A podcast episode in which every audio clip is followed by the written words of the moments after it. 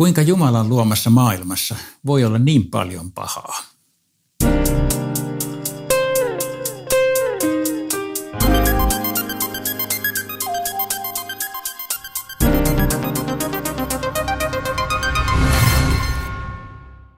Tämä kysymys on kaikkein kovimpia ja kiperimpiä kysymyksiä, mitä me yleensä voimme tehdä suhteessa Jumalaan ja, ja tähän maailmaan. Ja voidaan heti lähtökohdissa sanoa, että meillä ei ole tähän tyhjentävää vastausta, joka selittäisi kaikki tähän liittyvät ongelmat. Mutta tänään tässä Raamatun selityksessä tulee yksi vastaus. Ja se tulee Jeremian kirjan 15. luvun jakeesta 11 sen alkupuoliskosta. Ja se kuuluu näin. Mutta Herra sanoo, minä käännän kaiken hyväksi.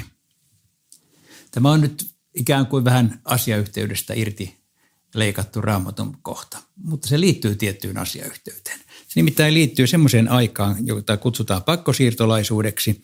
Se ei ole aivan vielä alkanut. Kirjoitan tähän pakkosiirtolaisuus.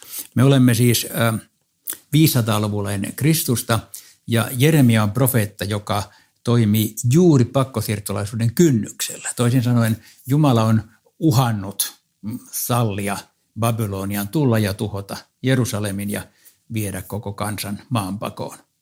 Ja tässä vaiheessa tämän kynnyksellä Jeremia kirjoittaa ikään kuin tulevaisuuden näkymänä ja lupauksena. Jumala sanoo, minä käännän pahan hyväksi.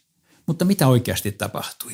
Itse asiassa tämä pakkosiirtolaisuushan oli, oli suurin mahdollinen katastrofi, mitä kansa voi ikinä missään kokea. Voisi sanoa näin, suurin mahdollinen katastrofi, koska kaikki meni, mitään ei jäänyt.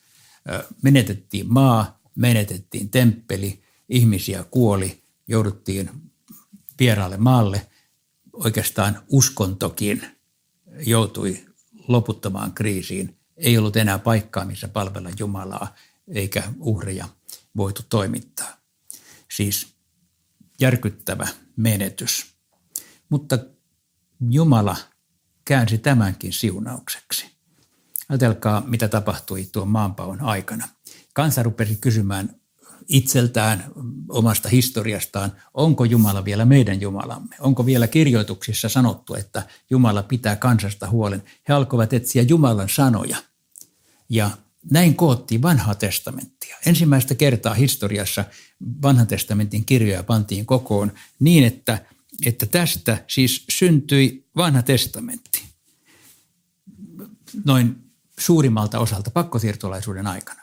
Joten voisimme ajatella, että – että tämä aivan hirvittävä tuho koitui suunnattomaksi siunaukseksi. Tällaisia esimerkkejä voisimme löytää paljon Israelin historiasta, maailman historiasta, jopa meidän elämästämme. Entä me? Meidän elämässämme saattaa olla, monilla voi olla kokemuksia siitä, että on jotakin tosi pahoja, kurjia elämänvaiheita, sairauksia, koettelemuksia, taloudellista kriisiä, avioeroa ja muita. Mutta joskus myöhemmin voi havaita, että tämä on kääntynyt hyväksi. Aina sitä ei ehkä koe tai näe tai tunnista, mutta melko usein kyllä. Tänään joka tapauksessa meillä on lupaus. Kun elämässä on vaikeata, sillä on jokin tarkoitus ja Jumala on erikoistunut kääntämään pahan hyväksi.